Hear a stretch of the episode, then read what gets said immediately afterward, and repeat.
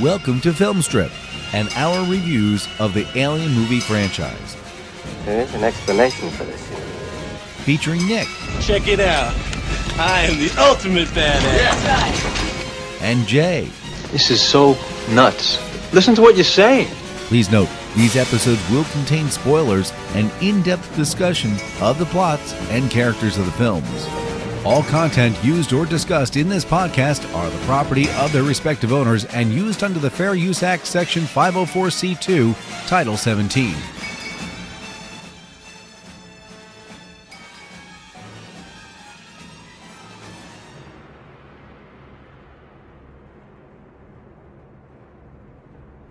Welcome to Filmstrip. I'm Jay. I'm Nick. And this is our review of Alien versus. Predator, starring Sanaa Latham, Raul Bova, Ewan Bremer, Colin Salmon, Ian White, Tom Woodruff Junior, and Lance Henriksen. Written by Dan O'Bannon, Ronald Shusett, Shane Salerno, and Paul W S. Anderson. Directed by Paul W S. Anderson. Released in two thousand four on a budget of roughly sixty million dollars.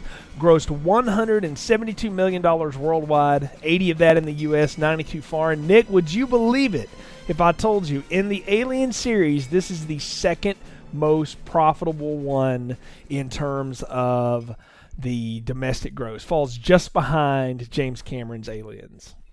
Do I believe it? Yes. Do I want to believe it? No. I guess it just shows my confidence in the uh, audience today, but oh, yeah.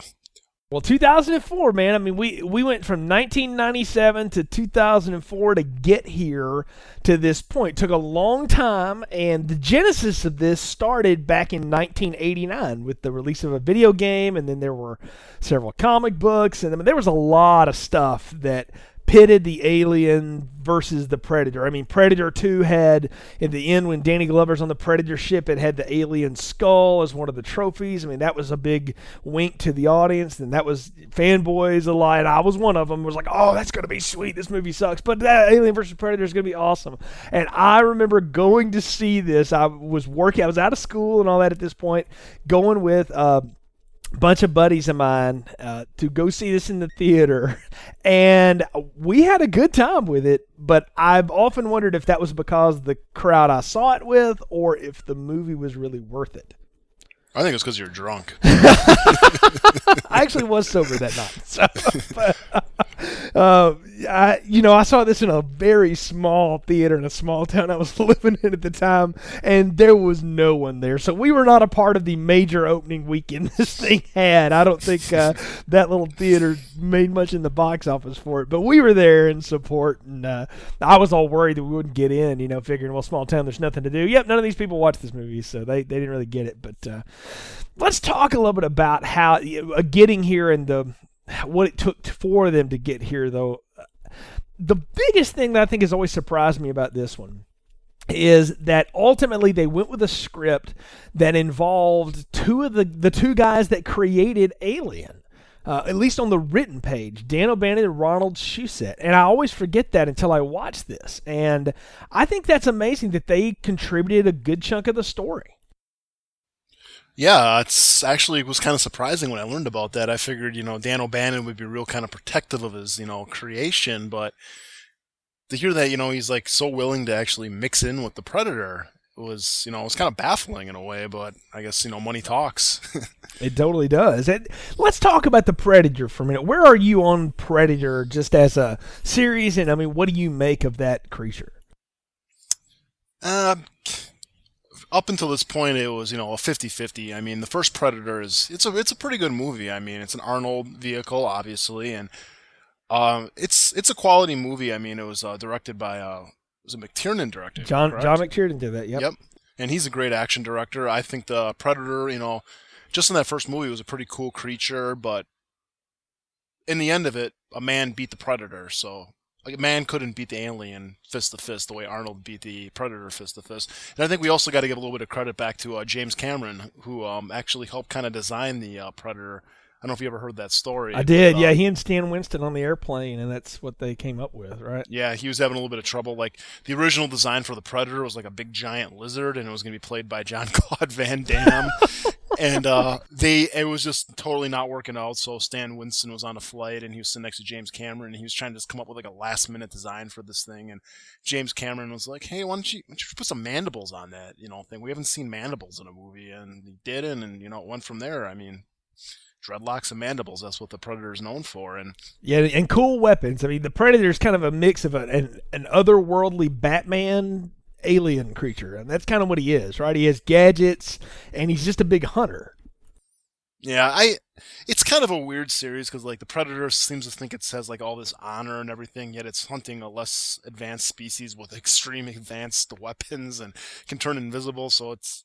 I don't well, know. It's kind of it's, it's kind of like it's kind of like shooting fish in a barrel when I was in Predators. So. Well, it, it you can say that, but you know what? Anybody that does a lot of hunting, and having grown up in the South, and a lot of people that hunt and stuff. I mean, you're hunting sometimes dangerous animals, grizzly bears and stuff like that, but you still have a technological advantage over them. It's the same. Yeah, but thing. You're not taking a fifty caliber rifle with you to blow well, it. Away. Well, no, because the assault weapons ban took that opportunity away many years ago. But I know some people that would try if they had the opportunity. So. But yeah, but still, you know, look, I, I've I've seen guys that, that hunt, you know, large uh, predatory animals. Matter of fact, I taught a student that his family, for fun, went on safaris, and he told me about hunting these big African lions and how scary that was and stuff. But that they had so much firepower in that thing, they could have launched a war and taken over the country they were in. So that, that, that lion takes us out. We're going to be like the Predator, and there's going to be a big freaking crater in this place. Well, that's another thing to think about. We got to talk about that with the Predator because it's a setup here. They talk, they use it, you know, multiple times in this film. Is when all else fails, and this is what happens at the end of the first Predator movie. Arnold Schwarzenegger's beating the thing to a pulp, and it sets off this little computer on its arm that turns out to be like a small contained nuclear explosion or something, which Arnold does survive. So, which is amazing. Of course, man, you can't kill Arnold. You could. Back then, you surely couldn't. But uh, anyway, that that's the Predator's sort of weapon of last resort. And they set that up early in this one, too. And we talk about it when we get there. But that's the thing about the Predator is that it's in for the hunt. It's always going to win no matter what. Even if it's losing, it's going to make sure you don't get to live to tell anybody about it. And that's the setup of them is that they come to Earth ever so often to hunt and do things. And that's what the Predator is. And so when you want to mix the ultimate hunter with the ultimate adapter, it makes sense that you want to throw them in a ring with Alien. And I remember playing some of the original Aliens versus Predator games, and I usually tried to be one of the Marines until I realized that was just being cannon fodder, and so then I tried to be the alien, you know, and I'd sneak around and do. I had the, you, know, you had the cool Alien three vision in those games, and you could jump on the Predators and do all this stuff to them. It was it was great, and some of those video games are fantastic. I, they haven't done a good version of it in many years, but some of those originals were really good, and that was my introduction to all this. So I was excited to see this in two thousand four because it was the culmination of games I'd been playing for ten years. Yeah, I remember. Uh, I remember playing it too when I was younger. Uh, I remember getting it on uh, for the computer and having a blast with it. I, I played as a Marine more than anything because I always thought it was. I like. I'm a big first-person shooter fan, so it was always yeah. kind of cool to run. Oh, you wanted to be Hicks growing up rifle. too, so. Yeah, I mean, you had the pulse rifle, you had the smart gun, you had a flamethrower. I mean, it was it's a badass game, man. Yeah, playing as the Predator was pretty cool, too. I mean, and believe it or not, I mean, being the big Alien fan, I hated playing as the Alien. I mean, it's well, kind of cool you go on the ceilings and walls, but I was just always a fan of uh, having the big guns and shooting everybody down. Yeah, well, the, the the the Alien only has a few moves. I mean, that's all it's got. So, it's, But it, it was kind of cool, though, when you grab a guy and you got, like, the little, like, you know, the second mouth cam going through his head. Yeah, this is true. It was always kind of neat. Well, we got to this point, and you and I said last time at the end of Alien Resurrection, you know, if they're going to go anywhere forward, where to go, and, and we both said, well, we'd love for them to go to the alien homeworld, but that's not going to happen until this year, two thousand twelve. So if they're going to do anything, this seems like the next natural exten- extension, or at least it did at the time to me. Be curious to see if that holds up as we talk about this, but why don't you give us a plot summary so we can get into this thing? In two thousand four, a satellite detects a mysterious heat bloom beneath Antarctica. Wealthy industrialist Charles Bishop Weyland assembles a team of scientists to investigate the heat source and claim it for his multinational communications company, Weyland Industries. The team includes archaeologists, linguistic experts, drillers, mercenaries, and a guide named Alexa Woods. As a Predator ship reaches Earth's orbit, it blasts a shaft through the ice towards the source of the heat bloom. When the humans arrive at the site above the heat source, an abandoned Weyland, an abandoned Weyland, yeah, let me do that over. When the humans arrive at the site above the heat source, they find the shaft and descend beneath the ice. They discover a mysterious pyramid and begin to explore it, finding evidence of a civilization predating written human history and what appears to be a sacrificial chamber filled with human skeletons. Meanwhile, three predators land and kill the humans on the surface, making their way down the, to the pyramid and arriving just as the team unwittingly powers up the structure. An alien queen is awoken from cryogenic stasis and begins to produce eggs, from which the facehuggers hatch and attach to several humans trapped in the sacrificial chamber. I hate it when that happens. What was that? I hate it when that happens. Yeah, that's terrible. happened to happened to some friends of mine last week. Chestbursters emerge from the humans and quickly grow into adult aliens. Conflicts erupt between the predators, aliens, and humans, resulting in several deaths. Unbeknownst to each other, a predator is implanted with an alien embryo. Bum bum bum. Through translation of the pyramid's hieroglyphics, the explorers learn the predators have, vis- have been visiting Earth for thousands of years. It was their It was they who taught the early human civilizations how to build pyramids and were worshipped as gods. Of course. Yes, this is really what happened.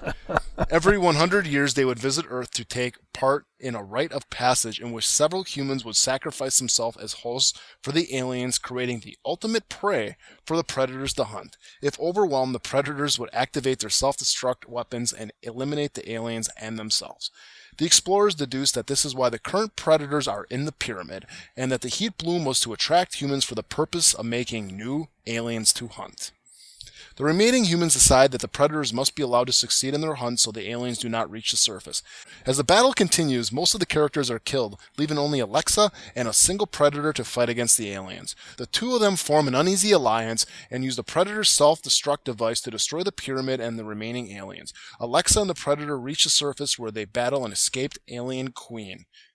They defeat the queen by attaching its chain to a water tower, pushing it over a cliff into the water, dragging the queen to the ocean floor. The predator, however, dies of its wounds.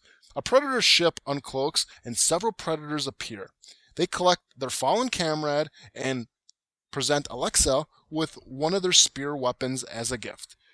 As they retreat into space and leave Alexa to die, a chestburster erupts from the dead predator. It appears to be an alien predator hybrid, with mandibles coming out of its jaws. The end. Dun, dun, dun. Wow. Wow. Wow. What? It, it took a lot of years and four people, two of which... Could have fooled me, well, man. Okay, no, no. Think about it. No, wait wait a minute. Dan O'Bannon and Ronald Shusett are what they are in science fiction lore. You can't take away their important... Shane Salerno is a guy that's I, written I, I a lot away, of sure imported scripts. Trying to take away any of the credibility they had. Yeah, well, they're working on it. But Shane Salerno's a guy that worked on, like, Armageddon and Shaft. And he, I think he does that Hawaii Five-O thing now. And he was a part of a lot of James Cameron stuff. He's well-respected in Hollywood. And, hell, we both talked about it last time.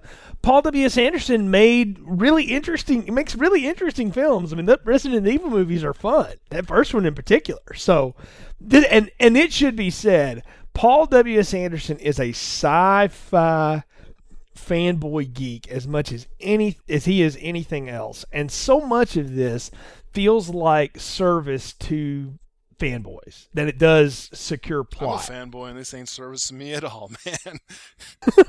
And you can take that any which way you want. Wow. Well, I hope you're not being so. We're done with the sexual imagery this this episode for sure. But but no, I mean, look, I, I'm what I'm saying is that they, these are not hacks. These are four competent people. Paul W S. Anderson, a competent filmmaker who put together something, and look, sixty million dollars for a film that is this big with all that stuff going on in it. I'm amazed they even got it where you could show it again with that limited amount of money, because that's not a lot of dough for a film that is as large as this one pretends to be. I suppose. Yep, they must have spent that money on sets because they didn't spend it on the script. Well, th- that's funny you mentioned that. I listened to the director's commentary. We got paid which I find funny, in a pack of Diet Coke. that I that I find I find it funny that in this director's commentary, he couldn't do it alone. They had Lance Henriksen and Sanaa Latham, for whatever reason, there with him, who added nothing really to the discussion. But he said, why, to why, why them do both, I imagine we Lance had... Henriksen just showing up for this? It's like, hey, Lance, what are you doing here? I heard you guys are doing a commentary. Well, yeah, we didn't ask oh, you. It's, it's classic. at, at one point, like, his daughter calls him in the middle of it, and they just leave it in there. I'm like, dang, I thought we didn't edit our podcast, but sheesh. They just took that one out and slapped it on the disc. But he, uh, the funny thing about it is, is Anderson told both of them and tells the audience that if they had done this film in the U S or done it in Vancouver, it would have cost fifteen to twenty million dollars just for the sets of what they had. And with this big of a cast and all the effects and the digital stuff they were going to do, there was no way. So that's why they shot it in Prague, and it cost them two million dollars for wow. the sets. This is this even so, getting, which, this is getting better. They use like slave child labor to make this movie. Well, he didn't say that, but you got you got to read but, between the lines, man. I guess so, but uh, well, you know, the, but look, this thing is is shot. It's supposed to be this big epic film, and heck, it is. That premise alone is a hundred and twenty million dollar film. There's no way, and especially nowadays, and computer graphics and all, and they did it pretty cheap. I mean, honestly, they. And I want to say this now, for all the things I'm going to knock this film for, and I am going to knock it for some of itself, it won't be for the way it looks. This film looks good. It looks way better than Alien Resurrection did. You know, some people would say it's either letting Weyland Yutani take the alien queen out of your chest or jumping into a big fiery lake of molten lead like Ripley did at the end of Alien three. Well, it could be, but... I, I don't know. I mean, d- does does this not look good? Look, th- does this movie not look good for you, though? I mean, it looks amazing. You have to uh, say that, and it looks like sets this time, sure, but what movie doesn't, right? If you know anything about movies, you know where to catch that. I, th- this one's pretty impressive with the way it, it looks. Yeah, I mean, it doesn't look cheap if that's what you're getting, but it... it, it doesn't look good. I mean, it doesn't... I'll say, like, the first Ridley Scott movie, that looks good for what it was trying to be. Alien three, I mean, that had wonderful cinematography. This movie just, anytime I think of Alien versus Predator, I think of just a lot of blue tints. And I, well, there yeah, is it's, that. It's, it's like you put like a purpose. Blue filter over it and yeah. goes, this is going to be artistic. Well, that's that's what they went for. I mean, they really went for that to downplay the fake snow and all the stuff they were trying to create to give you that that feeling. And it should be said, Paul W S. Anderson could really care less about the Predator here. If if it weren't for probably Shane Salerno's influence, he you know wouldn't give them much of anything to do. He cares about the humans and the alien. And what he set out to do here was not recreate Fincher or Ridley Scott or even James Cameron. No, he, did, he didn't. No, he didn't. no, no, he didn't. Not he even close. In that, right? But, but no, he wasn't even trying to. That's the thing. He was trying to create a better... I think what he really looked at was he felt dissatisfied with Alien Resurrection, much like we did, and wanted to come up with a better entry into the series that at least would fit in as a different kind of a take, but would still have some of that Resident Evil kinetic energy. I mean, heck, they even have the little computer graphic where they're going down underneath the Antarctic ice that looks like they're going into the hive at one point. I mean, that's straight out of that. Colin Salmon's in this movie. He was in, every time I see him, I'm like, it's the Resident Evil guy, you know, and he's been in a hundred things. So it, I I think that's what he was going for, was this is a film made for the video game geek culture that was popular at the time. And we gotta and, and we can't downplay the fact that on the heels of the Matrix films, this film comes around. And I think in a lot of ways this film suffers because oh, you of that. You've been talking about the slow motion alien face hugger going. Yeah, the bu- the bullet time face huggers and, and some of that other stuff, but even some of the, well, the fight scene with the Predator and the Alien, you know, where they're throwing each other all over the place, that's very much W W F, Attitude Era, and Matrix fighting. I mean, that that's what that is. And I think this film dates itself only because it falls into that cat- or catalog of, of filmmaking that was popular. Yeah, you can really tell wrestling was really popular during this time because, you know, you ever seen Blade two, the final fight in Blade yep. two, the bad guy does uh does does the Randy Savage elbow drop off the uh, the top of a freaking pillar in the oh, it seems like all these movies were kind of like pulling from the uh, Attitude Era. Well, and that was popular at the time. It's, films will always rob from what is popular, popular, but we're not so. saying it was very good. No. Well, I said it there at the beginning a minute ago that um, Paul W S. Anderson very much is an Alien fan, Alien fanboy. Is this an Alien film or a Predator film? And and tell me why you would argue one way or the other. For me, it's a Predator film through and through. I mean, the whole movie, the whole MacGuffin is about the Predators, about this being like their hunting ground, you know, having the queen freaking chained up. Just that image in my head just makes me laugh. It was, it's it's frozen and it's chained up. It's just absurd, but uh, it's definitely a Predator movie, because if you would accept this as an Alien movie, you would have to accept this as a prequel. And the whole underlying theme of all four Alien movies is we don't want these things to get back to Earth. And for this to be a prequel and be like, oh yeah, the aliens were on Earth, I mean, this is like George Lucas ruining the movies that came before it crap. And so to me, it's it's got to be a Predator movie, because if any if, if Fox came out and said this was the official prequel to Alien, I I don't even know what I would do. I mean, I I don't know what I would do. I mean, that, that'd be like finding out a comment's about to hit the Earth and your life's going to end for me, because it, that, that'd be like you're ruining so much of my childhood. I could actually say Fox raped my childhood, and it, yeah, it's meta with Alien and stuff like that, but I don't know. I'm just going to ramble on. I don't know. It's, it's it's a Predator movie to me. I would argue in a lot of ways this wants to be an Alien film. Paul W S. Anderson wants it to be one and things, but for the reasons you've mentioned, I will always hold this as more of a Predator film that has Alien as a major character in it than an Alien film with a Predator as a major character in it. And it is because... It, there's nothing that's ever come around that has said we have to accept this as prequel material. I mean, it is a prequel, but then again, it's well, not I, because I nobody might have to rain on your is parade right now, and this has actually kept me up at night. Okay. Um, Lance Henriksen actually just wrote on the internet. I don't know if it was his Twitter feed or whatever. I read it on one of the uh, movie websites that his character or his likeness is going to appear in Prometheus. Now, he was saying that it's going to be something with the history of the company. Now, if we, uh, in this movie, Lance Henriksen plays Charles Bishop Weyland. And right. in Prometheus, from what we know, is that, um, I forget his name, um, he was in an, um, Guy Pearce is playing Peter Weyland. Now, if I'm going to be like Stewie Griffin, if... I'm watching Prometheus, and I suddenly I see Charles Bishop Weyland's picture come up with that name on it. I'm going to get up and just yell, no. No cocky-doody way is that going on, and I will walk out, and we will well, not have a podcast for Prometheus. We will not.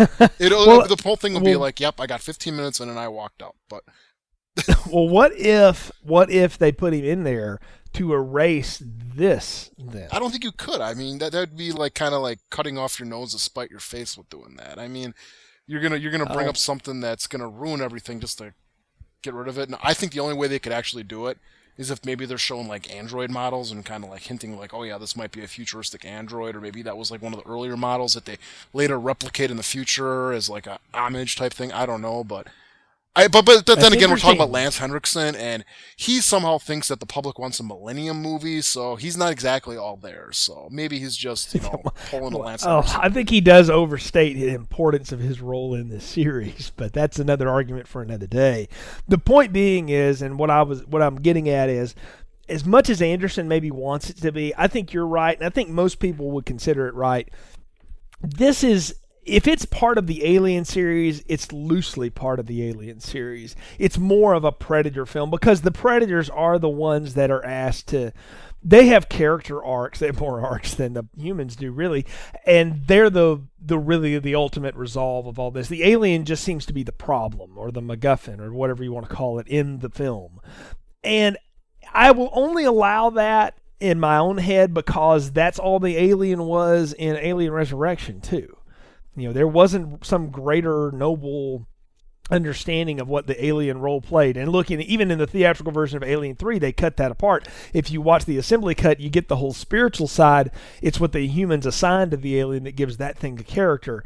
But you know, Alien Resurrection wasn't about the aliens either. It was about freaking Ripley's clone and all that goofy stuff.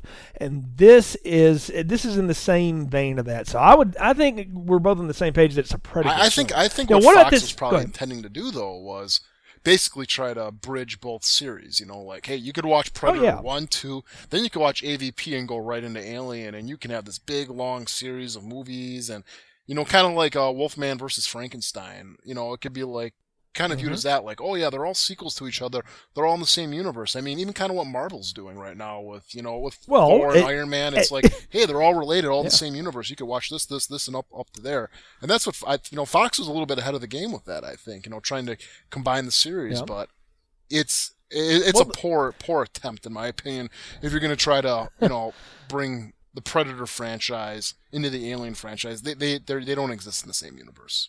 They don't. Well, here's the thing is they actually released a D V D set called the Predator Alien Battle Pack that has Predator, Predator two, these two films, and I think one of the Alien films, and I think Aliens may be in there too or something. So it's, I mean, they've tried that a is lot that of times. The, uh, is they, that one heck, of the Walmart all... packs for like ten bucks? Well, actually, I, no, I saw that at a legitimate, you know, video store or whatever, but, uh, you know, there's they'll repackage Strongly their stuff all the time. Fox is email known... on the way. I'm sure Fox is known to repurpose their material any way they can to try to cash in. That I saw appear when the Predators movie came out, the most recent version that Robert Rodriguez had some production value to or something like that. So it, you know, I can see why they try to pitch it. Now, here's another thing about this story that I want to talk about, though. As, because I think you did a good job in the plot summary of really hitting it, so we won't hit this beat for beat, but I, I do want to talk about some of the bigger things here. And here's something I've always had a problem with. I hate it when we introduce things in sci-fi that are supposed to explain human history. I say that as someone who's excited going in to see Prometheus, knowing that's the root of some of what that story's about, if not all of it.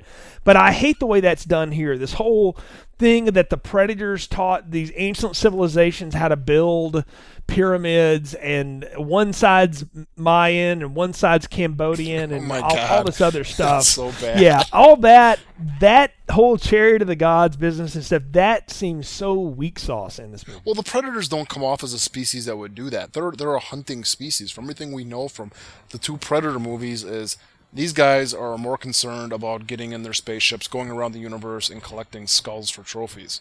It doesn't really make any sense that It, it doesn't ah. make any sense with what we've seen in the first two movies that they're going to come to Earth and train people for what purpose.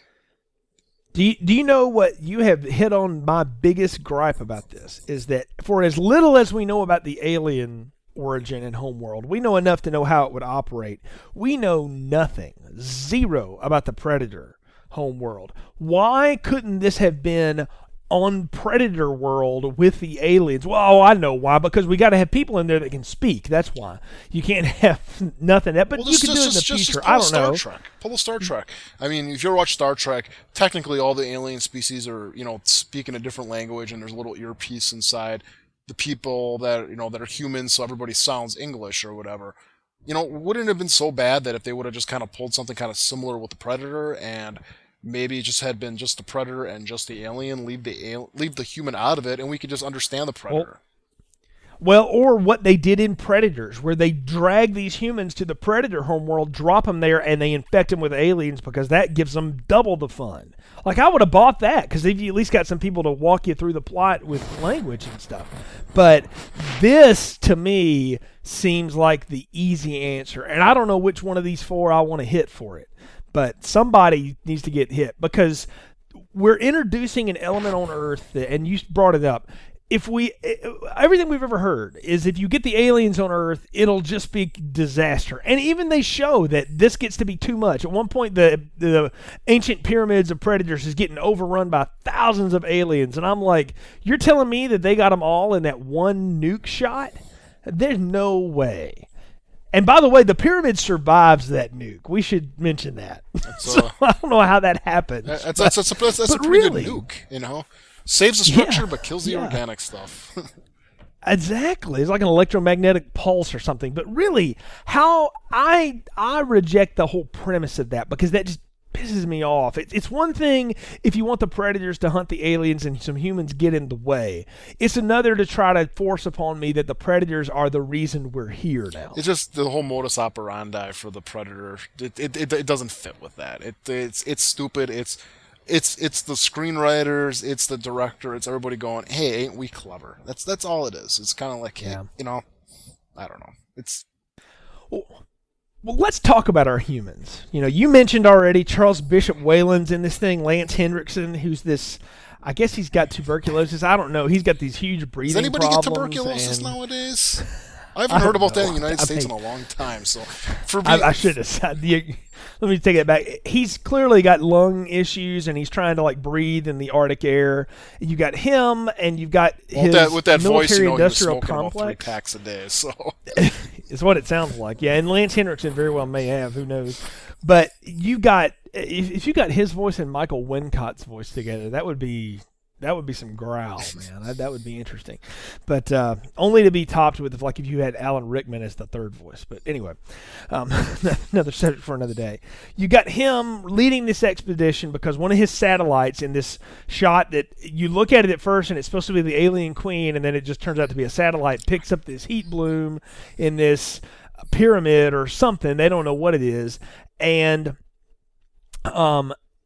You got his whole crew of people, and they go and they get this woman, Lex, or Alexa, to be their guide because she's like one of the best Antarctic guides known to man, trained with her father, et cetera. What did you make of the human cast in this? Uh, pretty forgettable. I mean, they obviously brought in Lance Henriksen for his connection to Alien, you know, trying to get people to be familiarized with someone who had a better written character in a different movie.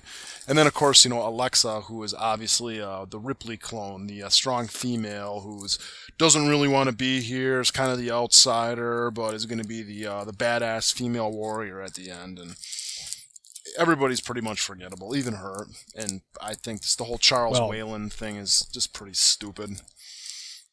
Well, she's, you know, this whole team feels like something out of a Crichton novel. You know, you've got linguistic experts and archaeologists, that's Raul Bova, and you've got all these other scientists, and you've got these gun-toting people, and you you got her in there. And I, of all of them, the one that doesn't seem like she be- or belongs, the one that doesn't belong is Sanaa Latham's character. Lex just doesn't come off like somebody that could do mountain climbing.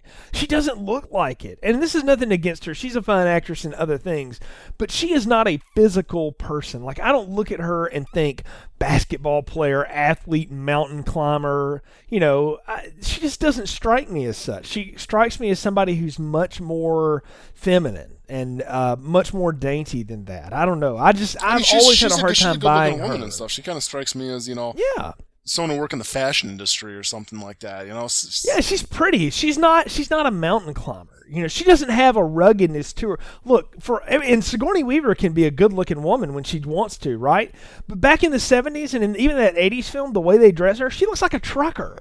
And that's what you want, is somebody that looks like they can handle themselves physically. She doesn't look at all like someone I would want to lead me on a shopping trip down Beverly Hills, much less up a mountain in, or down a hole in Antarctica. Yeah, I mean... They're trying to, obviously, like I said, they're trying to bring back the strong female, and she's got nothing on Ripley or Vasquez. I mean, okay, maybe she's a little bit better than Call, but then again, I think uh, the dog yeah. in Alien three was better than Call. So, well, think about it like this. If that's the character she's supposed to play, this strong female or whatever, she doesn't exude that at any time. She snivels and cries and gets scared a lot, which you're supposed to do, but the only time she takes any real action is when the predator is in her presence, and she winds up with one of his weapons accidentally, and that's how she stabs an alien, and that, that wins his respect. You know, or whatever. And then she goes all, you know, military with him, and she gets all the arming up scene with all the alien stuff and this crap. And at no time, I mean, she, the only thing she does there convincing is run really fast. Because he throws the nuke and it's like, let's get the heck out of here, you know. And uh, I just don't, I have a hard time buying her. And it does take me out of the film if I let myself linger on her at all. Yeah. It's...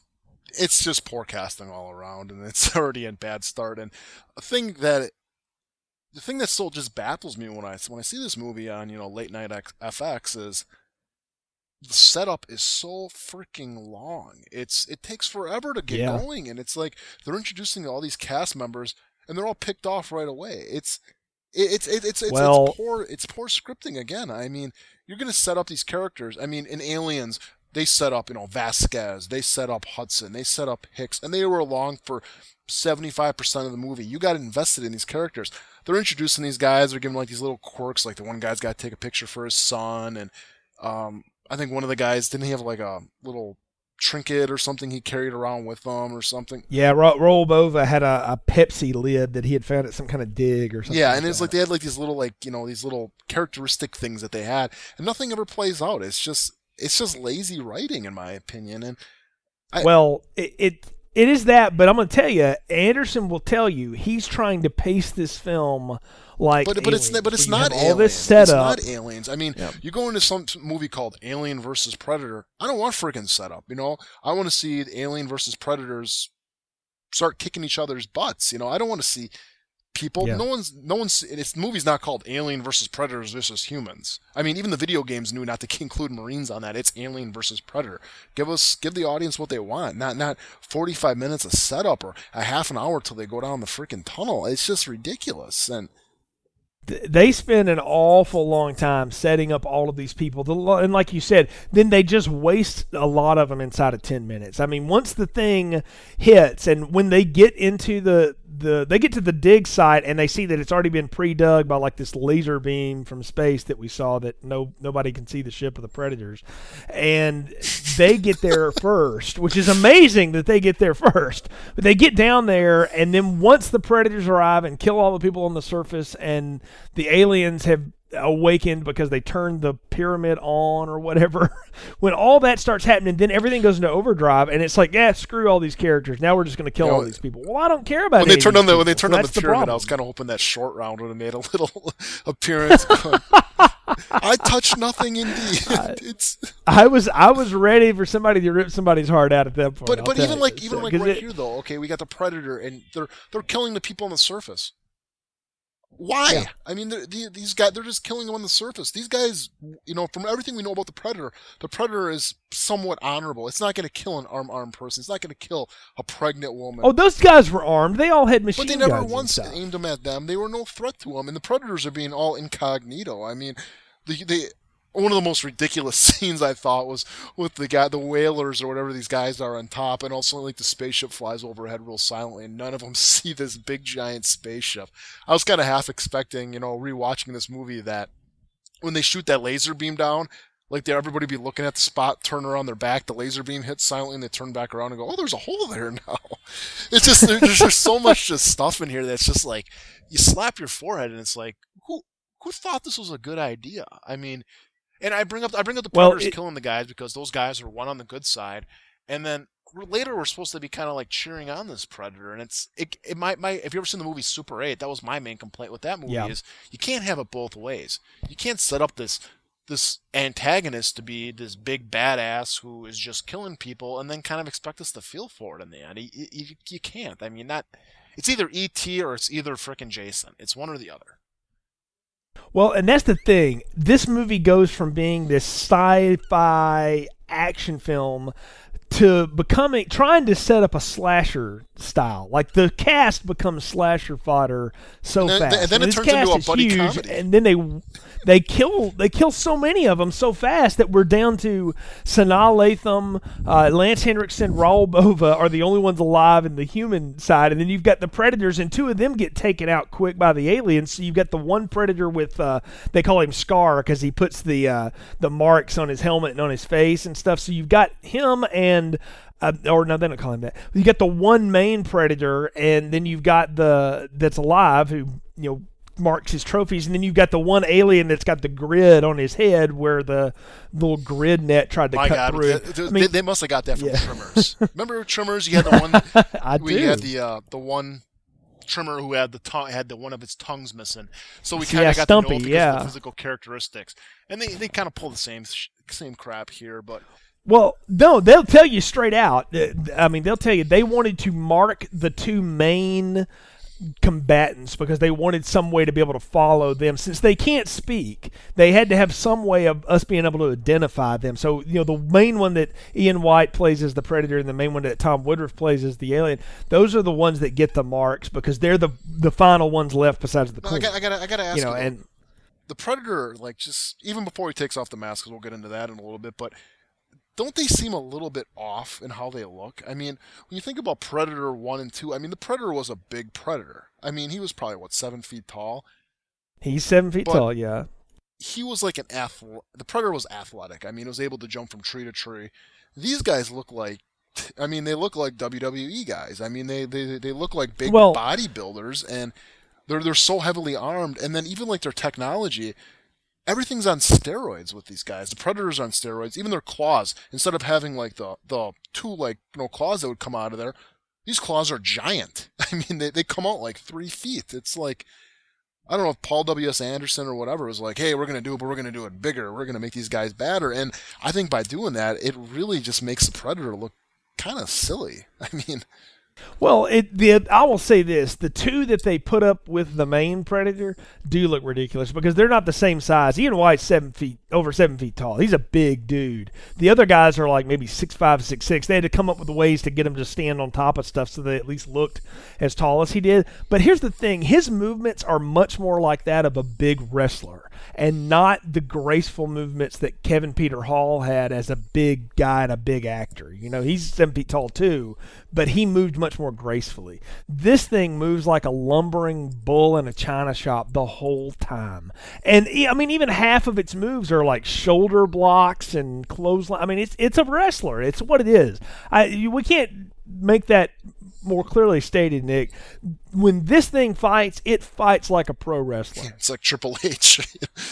Yeah, exactly. That's exactly like a big, lumbering, big, too almost too big to be able to move normally, you know, wrestler. And maybe that's part of the costume or whatever, but I'll say this. They upgraded the technology a bit. I think that has more to do with the fact that they can do more stuff than they could do in but the e- eighties But even now, the claws, though, I mean, those claws were huge. I mean, what, what did it need those type of claws for? Well, it's that same thing with that, that blade that, you know, he flicks out and cuts the thing in half and comes back with. I mean, that thing is real convenient. I know they had those in Predator two, but they weren't nearly that cool. Oh, and of course, and he's got to like, like, do like the little yeah. whoosh, whoosh, whoosh with it, like, you know, like he's showing off. Well, I mean, that, doesn't everybody that had a butterfly knife know how to do that? I mean, that's what that comes off to me like. Warriors. I mean, that's all it is. Yeah. Well, let's talk about the Alien Queen for a minute. Because we talked about the aliens and the Predator here, and you laughed and I did too in the plot summary. The Queen is frozen below and chained up. And only this time does she get the idea from Alien Resurrection that, hey, a couple of you hit me in the arm so I can bleed through this well, stuff. First of all, Antarctica. Is that colder than outer space? I mean...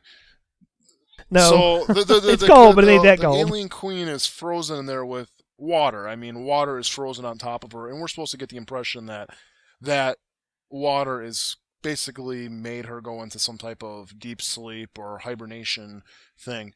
But we've seen the Queen, we've seen the alien out in outer space kicking around and being pretty mad, but yet Antarctica's yeah. able to freeze it down. And again, we've we've seen aliens being able to bust through walls and everything, but yet it has chains around its hands and it's able to hold the Alien Queen. Oh, even even later, it starts running after uh, Lex and the lead Predator, oh, and it's like running through buildings. Looks like the Tyrannosaurus Rex out of Jurassic Park.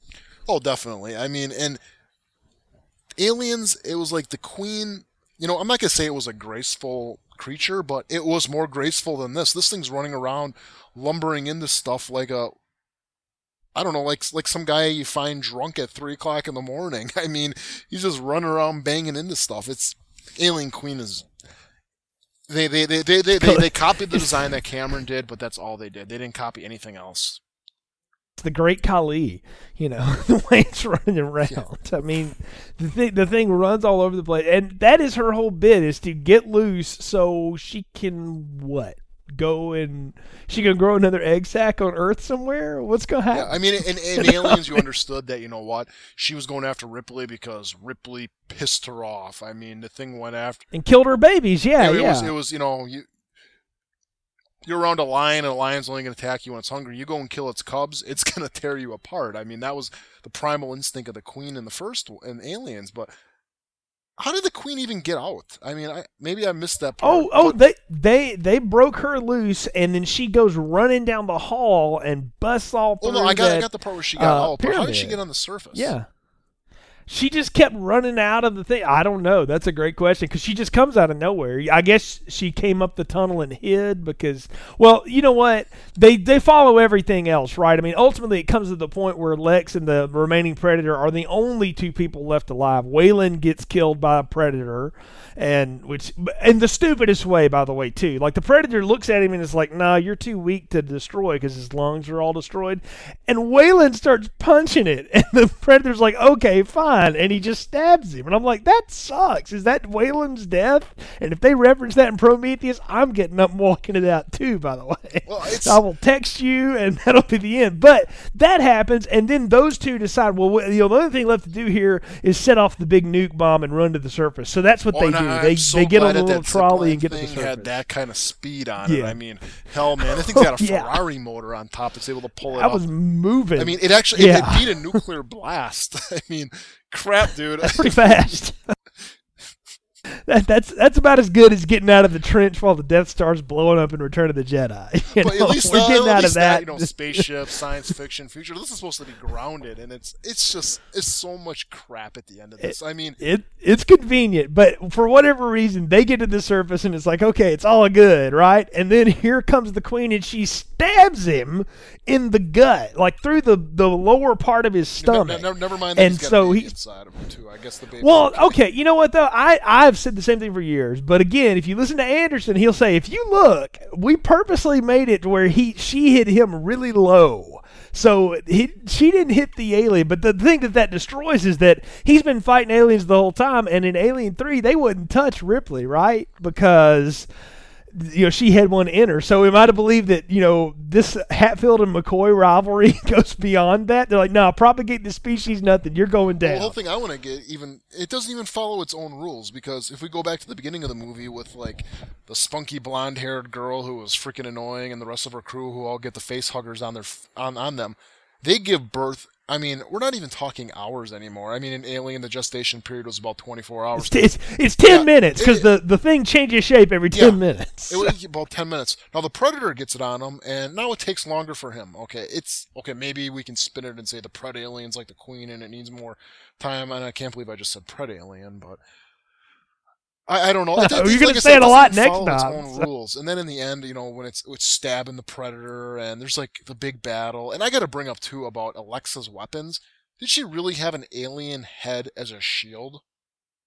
Yeah, the Predator cut off the skull so I, I of the guess alien. The alien she, acid yeah. doesn't affect her arm. I mean. Yeah. That's pretty weak. Like I said, they're they're pretty fast and loose with the rules of the alien blood in this movie because there's a lot. There's times that it burns right through, and then there's times that well, it doesn't do anything. It well, just lays on the floor. What what is that even gonna do? An alien skull shield. What is that gonna do against aliens? You know, I, I'm gonna get into a fight with you. I'm gonna know. take a human skull and hold it on my fist. You know, it's.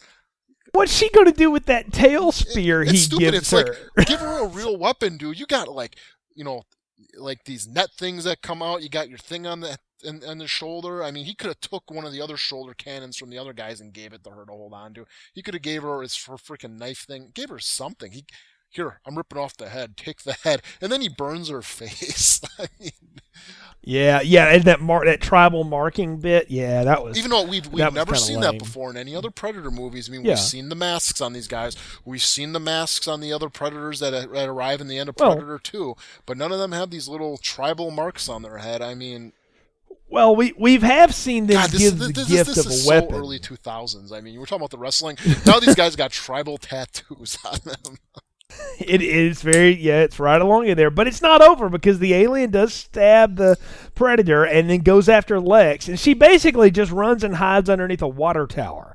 And so the alien is trying to get at her. The Queen's banging on it and banging on it, and finally.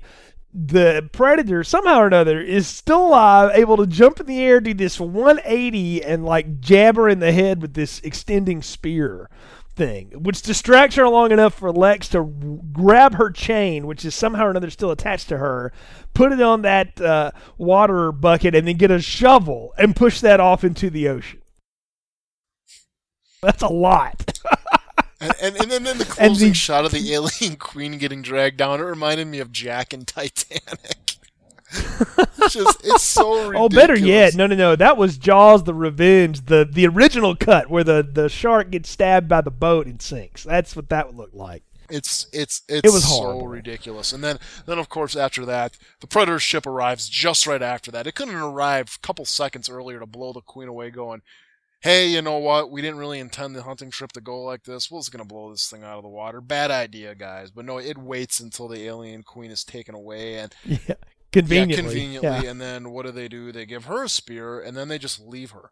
How, what the hell's going to happen? Well, she starts, what the hell's going to happen? Well, you know, I've joked about that in the plot summary. She does start walking toward, like, this snow cat thing. I'm like, how the heck did that survive the nuclear blast, too? How are they still standing yeah, there? It's, it's, it's kind of that it's, ice it's shelf? Kind of maybe out of, like, War of the Worlds must have copied this later after the plane crash and the minivan still survived. I mean, really, I I don't know. But the final thing, and Paul Anderson will tell you, no, we're not trying to set up the sequel, but I think that's bull, because the final thing is we see the Predator-Alien hybrid uh, chestburster jump out of the alien, the Predator that has died while they're taking him yeah, away. Yeah, for such an advanced species and, that knows so much about the alien creatures, you think the first thing they would have done is maybe, let's check to see if this guy's pregnant, but... Uh, better yet, how about burn the body? Yeah. R- R- R- Ripley and a bunch of rapist convicts had that, at least were able to do that in Alien three. But this advanced, you know, well, interstellar species that was making human, you know, civilization, you know, thousands of years ago and stuff, doesn't even, oh my God, it's so bad. Nick, Nick, Nick no, I, it, it's come to me. It's because those prisoners worshipped God and these predators thought they were God, see? So that's what their undoing was. So, I think we're I think we're beyond the part of the podcast where we give our final thoughts and popcorn ratings. So, what are yours for Alien versus Predator? Uh, well, Alien versus Predator is just an excellent piece of bad filmmaking. It is a terrible movie. I remember getting dragged to this by my friends, you know, back when this movie came out, and I kicked and screamed the whole way, and I pouted the whole way home, and I remember actually going to my house before I went over to my buddy's house to get the Alien D V Ds so we could actually watch a decent movie to get the stink of A V P out of my, you know, out of our system. And I'm just going to bring this up to it. It's like, you know, even like the original Predator, you got Jesse Ventura, you got Arnold Schwarzenegger, you got freaking Apollo Creed in there. You get, I mean, you got Shane Black. I mean, you got you got a good cast of characters in there, all memorable. You you know what all their personalities are. You know their little shticks and stuff. Aliens, Alien, even you know Alien three. You got you know Ripley, you got Dylan, you got Clemens, you got eighty-five, you got um the the main guy in charge there. In Alien Resurrection, I mean, as bad as that movie was, at least you're able to know who these characters are, and at least they were somewhat interesting. I'll give it that. This movie had none of that in there. And this is both franchises coming together, and it didn't have one character in this whole movie that was at all interesting. And, okay, yeah, it wasn't about the characters, about Alien versus Predators. And you know what? It did that all wrong. I mean, I wasn't excited about them getting together. And this is exactly why, because I knew it was going to be crap. And the movie is crap. I give it the smallest possible rating I can. It's a small popcorn, burnt burnt popcorn covered with dog crap. That's what this movie is. Don't hold back. Tell us how you really feel. So, well, I'm going to say this. As unsatisfying as the plot of this is, and as ridiculous as it is, it's a dumb setup. It's really dumb. But I'm going to tell you something. It's just as dumb as Alien Resurrection. If if it's dumb as a plot, and I think it's executed better. If you can, if you're not an Alien fan per se, and there are some of those people out there, I think you can watch this and have a good time because it's a big tag team match and it's just it's big dumb fun, kind of like the way a film like G I. Joe would be or Doom or something like that. It's not good, but it can be fun to watch. But if you're an Alien fan like you and I, Nick, it's hard to watch this and not just Uh, grimace at so much of what happens on the screen because it's done so lazy and so, uh, you know, so there's so much happenstance in this that it just, uh, it just loses credibility moment by moment. And the human cast doesn't help it much. They they don't give us enough of the Predators to really get what they're all about. It's just, it, it's a great idea, and even on paper, I think it may work, but some of the choices they make just really push this one off the edge. I can watch it for a guilty pleasure, but I'm not going to bother to tell anybody that it's good. It's small popcorn fare all the way. We do agree on that. But it's not the worst thing ever made. Again, if you're not an Alien fan, you might dig this film. But Alien fans, you, you probably already avoid it like the plague and are wondering why in the world we covered it. But I will tell you, we've got another answer to that next time, because we're not done yet. We've got Aliens versus Predator Requiem. And I, I got I to bring this up, next. too. I am the fan of the Alien series, and I just think it's hilarious yeah. that you have given this series more positive reviews in the end than me. I mean, you, you, you, you well, figure, I wouldn't call that last one positive. But, so. but even the negative, pos, even the negative ones, at least you had some positive things to say. I'm just being the negative Nancy of the whole thing, and you, I, I'm supposed to be the fan. I mean, I'm questioning myself. Am I really a fan, or well, what's up? Well, again, and like we said before, the the big question are these Alien films, and we both said before too, uh, you know, is this an Alien film or is it a Predator film? And we'll ask that again next time too. We both said this was really not really a an Alien film, even though they are apparently going to make some reference to it in Prometheus. Oh, I, I really hope they don't. Oh, just, heaven help us. Just, just, just Lance Henriksen being Lance Henriksen. But I hope so, too, because I can't believe Ridley would let him get that out. But, well, you know, that's another topic for another day. We'll know, talk about James that in a few Cameron weeks, so. actually went on record and saying he, he likes this movie. I I know, but I don't know how he could say that. It's that, it's, I think it's, he's it's a dig at Alien that, so. That's all it is. It, he, he's yeah, because he yeah, that's right. He hates the fact that Fincher destroyed what he built in Aliens. So anyway, we'll be back again next time to talk about Aliens versus Predator Requiem. One more before we get to Prometheus and the end of our series here, folks. Thank you for joining us. You can check out our other podcasts on our website, continuous play podcast dot com slash movies. You can hook up with us on Facebook or Twitter there. Leave us a message in our guest book. Check out our other podcasts in the archive section of the site, and also hook up with our Buffy the Vampire Slayer retrospective called The Art of Slaying off of the site as well. Until next time, for Nick, I'm Jay. Thanks for tuning in to Film Strip. Thanks for listening to Film Strip and our reviews of the Alien movie franchise. It's still don't understand what you're dealing with, Dave. Visit our website, continuous play podcast dot com, for more reviews and episodes. I say we take off, nuke the site from orbit. It's the only way to be sure. All content used or discussed in this podcast are the property of their respective owners and used under the Fair Use Act, Section five oh four C two, Title seventeen. This is Ripley, last survivor of the Nostromo, signing off.